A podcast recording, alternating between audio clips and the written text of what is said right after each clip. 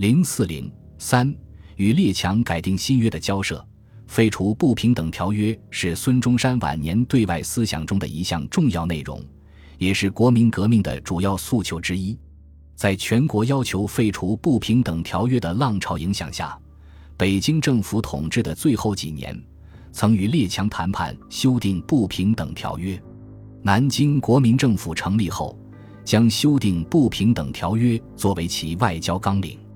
修约的主要内容为取消协定关税、领事裁判权、内河航行权、沿海贸易权以及收回租界、租界地、铁路、邮政及海关等。试图通过与列强的谈判，达到废除旧约、改定新约的目的。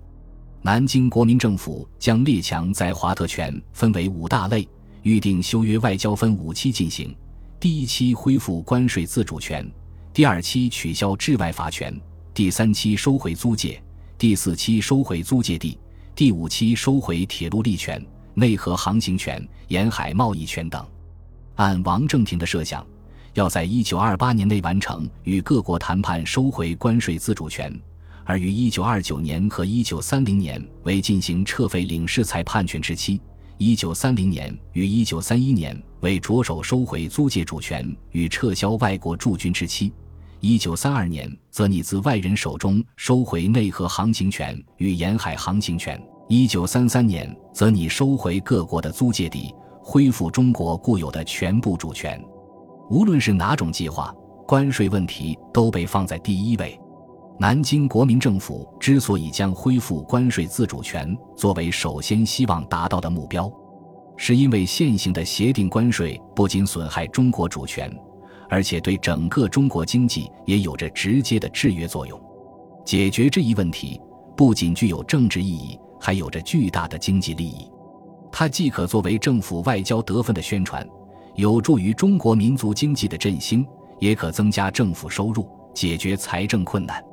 一九二七年七月二十日，南京国民政府声言协定关税有碍国家主权，宣布在当年九月一日实行一九二六年关税会议时各国提出的新税率，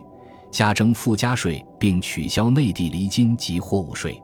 但此时南京国民政府尚不稳定，在与北洋军阀的作战中遭到挫折。加之有关国家进行武力威胁，调集军舰分驻中国各海关，南京国民政府被迫在八月二十九日自找台阶，宣布关税自主原则上仍于九月一日实行，但增征关税和裁撤离金等实际措施暂缓举办。同年十一月二日，伍朝枢再次代表南京国民政府发表宣言，表示。凡从前北京政府与各国所订各种不平等条约，现今无存在理由，当由国民政府以正当之手续盖以废除。此等条约中规定修改期限而现已期满者，更应给予终止，由国民政府与关系各国分别改定新约。各种条约协定，非经国民政府缔结，概不发生效力。然而，南京国民政府对现行条约既不能自行废除，又无法取得各国之谅解，所谓无效云云，实系空谈。国民革命军进入北京后，南京国民政府于一九二八年六月七日发表宣言，宣称在军事时期终结、整顿与建设工作即将展开之际，不平等条约所加于中国的诸种束缚，使建设工作极难收效，因此另定新约。以适应现今时事要求，实属无可再缓。十五日，更发表对外宣言，宣称尊正当之手续，实行重新订约，以复完成平等及相互尊重主权之宗旨。宣言承诺，重订新约后，将进一步促进中外邦交之亲睦，人民有感之增加，国际贸易交通之发展，外侨生命财产之保障。七月七日。外交部发布订约三原则，宣布条约期满者当然废除，尚未期满者则以相当手续解除而重订。旧约满期新约未定者，由中国另定适当临时办法处理一切。七月九日，南京国民政府又颁布《中华民国与各外国旧约以废新约未定前适用之临时办法》，规定在此期间。在华外人应受中国法律之支配及中国法院之管辖，凡华人应纳之税，捐在华外人应一律照章交纳。南京方面在修约方面表现出的积极态度，和国内形势的发展密切相关。随着军事上的进展和国家的基本统一，国民党内部要求以更加强硬态度面对列强的呼声高涨。一九二八年七月，何应钦在上国民党中央执行委员会的呈文中明确认为，不平等条约之废除，非运用本党之革命外交，无由实现。如以软弱求怜之方式，悉得帝国主义者之谅解与同情，自动废止对华侵略之依据，是为痴人梦想。强调外交之措辞与态度，均应以强硬不屈之精神出之，以洗前怯懦嗫嚅之劣习。外交之短刀相接，战争虽理应避免，然革命民众之行动，实可为革命外交之后盾也。与此同时，冯玉祥。李宗仁等也公开要求采取强硬的外交政策，力剿以前之软弱，以达废除不平等条约之目的。八月二日，谭延闿、蔡元培联名向国民党二届五中全会提出外交问题提案，要求尽快废除不平等条约。提出，国民政府为贯彻废约之主张，现在正当而有效的办法，为及时向列强分别开始废约的谈判。要求在一定之期限内，依平等互惠的原则订立新约。如列强拒绝谈判，或限定之期间已过，而新约上不能成立，则政府宣言以无约待遇此等国家。国民党上层不断呼吁废约，来自基层的呼声更为强烈。上海国民党党务指导委员会公开呼吁：“我们深深地尝着了不平等条约的苦滋味。”因此，决定要把此卖身契完全销毁。我们当然不是希望卖身契中的条件的改善，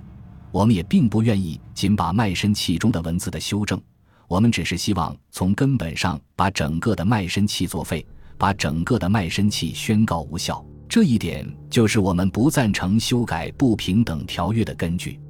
一九二九年初，国民党上海市执行委员会训练部在上海市做的民意调查显示。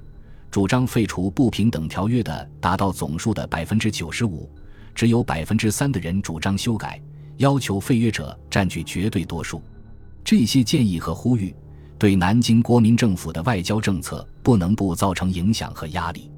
对中国的修约主张，各国反应不一。美国政府率先表示愿与中方接洽。一九二八年三月三十日。美国驻华公使在答复南京国民政府外交部照会中表示，美国政府及其人民对于中国人民欲使其国家生存日趋稳固，并实现其不受特种义务限制之主权之愿望深表同情。六月间，驻美公使伍朝枢与美国务卿凯洛格开始会商，财政部长宋子文则在北平与美国驻华公使马穆瑞接洽。美方答应中美条约不必四周期满时已修改。七月十一日，南京国民政府向美国政府提出希望委派代表与中国谈判修约。美国随后宣布以马穆瑞为全权代表，对于中美间条约与关税之规定及时商议。二十五日，宋子文与马穆瑞签订整理中美两国关税关系之条约规定。历来中美两国所订立有效之条约内，所在关于在中国进出口货物之税率、存票、子口税并传钞等项之各条款，应即撤销作废，而应适应国家关税完全自主之原则。条约同时规定，两国在上述既有关系之事项，在彼此领土内享受之待遇，应与其他国享受之待遇毫无区别。在列强上在中国享有关税及其他特权背景下，这一规定保证了最早签订条约的美国实际得到的利益，并不叫其他国家有所减损。不过，美国同意中国所提关税自主的原则，并派遣代表和南京国民政府谈判修改不平等条约问题，仍然对中国外交打开局面有着重大帮助。外交部长王正廷在给美国公使的复照中表示：“贵国政府及人民与中国政府及人民推诚相与，将使两国历久之友谊其基础愈趋稳固而愈为光大，并期望在接下来的谈判中，于最短期间完成新约，以开两国外交上之新纪元。南京中央日报认为，中美关税关系条约是中美两国有约以来的第一个平等条约，是中国修约运动的最初成功。相比之下，蒋介石在日记中显得比较冷静，记道：“美国与我国签关税自主之约，其实为平常应有之事。”在美国率先签约的影响下，八月七日，德国代表向中方递交一份条约草案。内容包括保证双方在关税和有关方面不相互歧视。十七日，中德签订关税条约，内容是中美关税新约的翻版。